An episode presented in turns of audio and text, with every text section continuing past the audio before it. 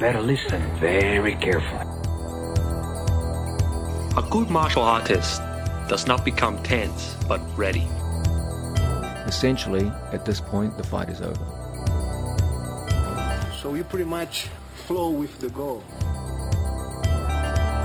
Who is worthy to be trusted with the secret to limitless power? I'm ready. Trending. Yes, ladies and gentlemen, what happened this week in under 10 minutes? There's been a lot of big things. We got to talk it. First cab off the rank RIP Orlando Sanchez. Big O passed away. Big O, a lot of people saying RIP Big O, great champion, all these things. His cause of death has not been confirmed. Right. People are saying it's a heart attack. I had heard a rumor, something nefarious, but no one knows. It doesn't matter where you look on the internet. It's actually really hard to find out. Now, Big O is kind of a controversial figure because he's he's very real. Everyone's like, yo, he's a real one. He's like a Nate Diaz He's of the jits world. He is because Yeah. he kind of rolls around with a, a bit of a, a crew. Yep. he's got, some that pretty got that Southern Cali kind of vibe. jacked up homies. Yeah. Wears the glasses. He does. I actually look. I I don't. I don't really know his jujitsu all that much, Mm. but all I know is ever since I watched Stuart Cooper ADCC highlight videos, yes, Orlando Sanchez always there. and you're like, man, look at this tubby guy, fucking like a steamroller, cannonball. Yeah, and I think he won the 2015 99 kilo, which He is did.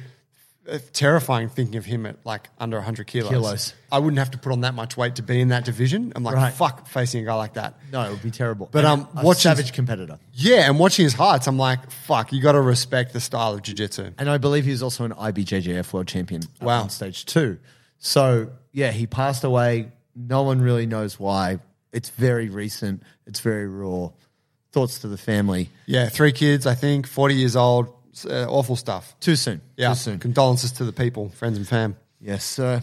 Uh, we this is a bit belated, but we got to give a shout out to an Aussie doing something awesome. Razor Rob Wilkinson, Uh, our Tasmanian homeboy who just became the PFL light heavyweight champion. amazing. World championship. yeah, good job. million dollar check. I got a homeboy. I don't think you've met him. Khan Khan Sandy uh, owns a gym, uh, HTC down in Hobart. Okay. he's a training partner of Rob's. Right. and uh, he was there. I think in his corner when he when he won. Amazing. And Khan was you know fucking psyched, obviously. Of course. And uh, it was a beautiful thing to see. I know Rob. He's been in the MMA game for a long time. Had a brief stint in the UFC. Mm-hmm. Okay, I didn't fought know a, that. Fought a guy that no one's heard of called Israel Adesanya, I believe. It can happen. Yep.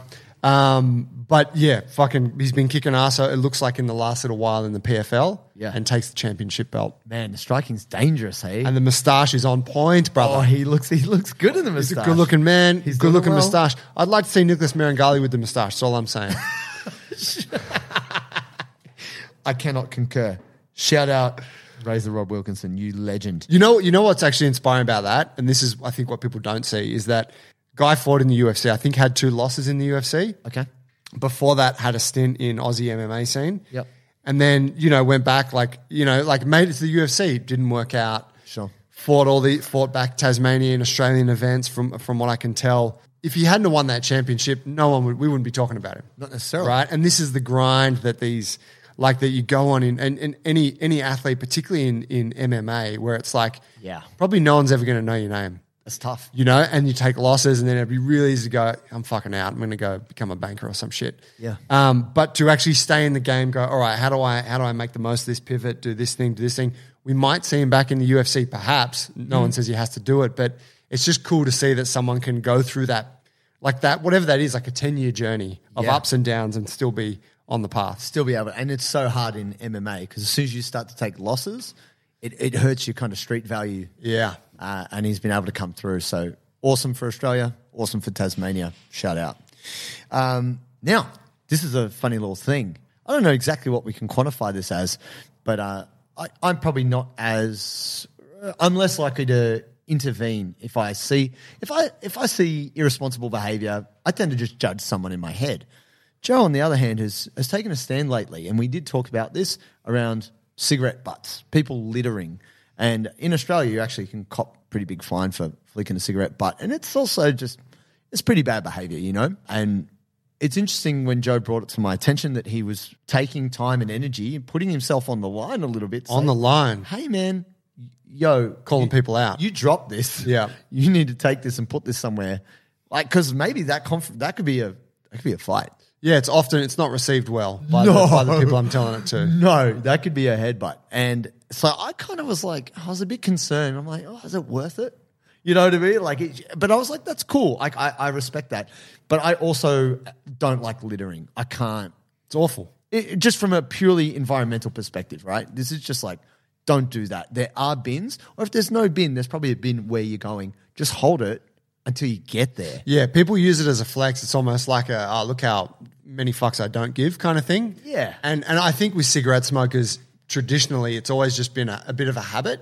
You know, back in the day, it's like man, it's 2022. Come on, Yeah. It's all. It's just it's not cool, right? It's No. like Super flex in other ways. Yeah, it's not even a flex. It's just like, don't be a dick. It's that simple.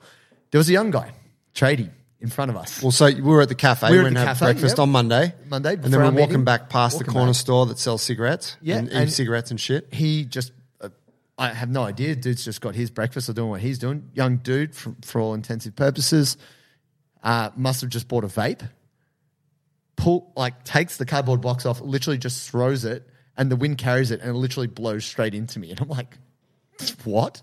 Then then the plastic, and then now the rubber bit off the top, and he's just just throwing it over his shoulder, like, and I'm like, nah. And Joe's actually trying to communicate something to me. I'm not listening. I'm I'm not noticing that this was. No, hap- I just- saw the thing. I saw you pick it up. I'm like, "Oh, good on you, you know, pick up the rubbish. But I didn't know that that cat had thrown it. bro, I was sparked. I was like, this, what? Maybe the caffeine is kicking. in. I don't know. I picked it up. I picked up the cardboard box. I picked up the plastic wrapping. I put it inside. I got the little rubber cap. I put that in. I, and Joe's like trying to say something to me, but I was like in the zone. I'm like, nah, I'm giving this. My JT, back. yeah, he's not really giving me much I'm response. not listening. I was like, nah. And I'm just, I'm beeline. I'm walking a bit fast. And I'm like, come on, Joe. And he's like, oh, yeah, we're crossing the road.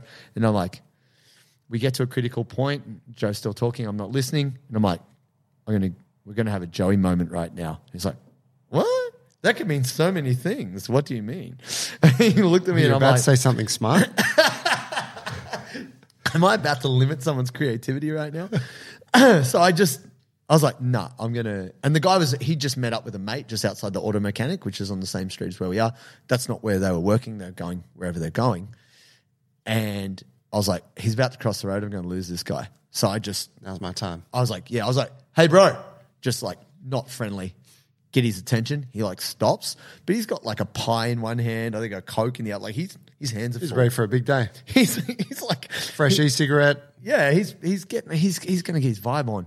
Um, and I was just like, hey mate, you dropped something, and I was I was like fully ready. I'm like, if he swings, we'll fight. No, no qualm. And he had a mate next to him, and his mate looked way rougher than him. It's like a young guy, just you know, rat's tail, whatever. Had the look. He had the look, and I just stuffed it into his jacket pocket, and he was like, oh, uh, and I, I think Joe was waiting for me to get dropped. he was like, No, knockout. But I'm like, ooh, what's going to happen? Because I didn't know you were approaching. Uh, you weren't. bl- You weren't like, how I'm about to go, tell this motherfucker. You just you had the right, and then you're like, hang on a sec, and I'm like, oh shit, something's on. And so I just was like, no, I'm not staying friendly on this. And actually, I'm down to fight right now. Like, if it's, if he really hates what I've done here and, and holding him accountable and he wants to swing on me, okay, I, I'll fight for that. I'll fight.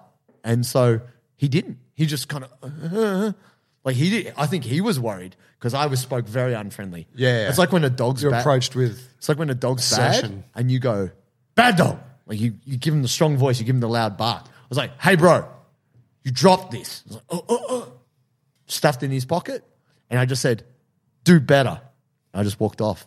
And Joe was just like, oh, yeah guy apprentice. my guy, yeah. So it was it was cool. Like I, it wasn't about feeling good for doing it, but like Joe was saying, it's like if I didn't say anything, I just watched this guy be a dirtbag, I would feel shit. Yeah, you carry that for, for a couple for days. You go, Yeah. fuck, I should have said something. Yeah, because you, you know it's not right. It's not in line with your values. And now that you've done it once, you will have to do it every time because because the, the bad feeling that you'll get from not doing it only amplifies.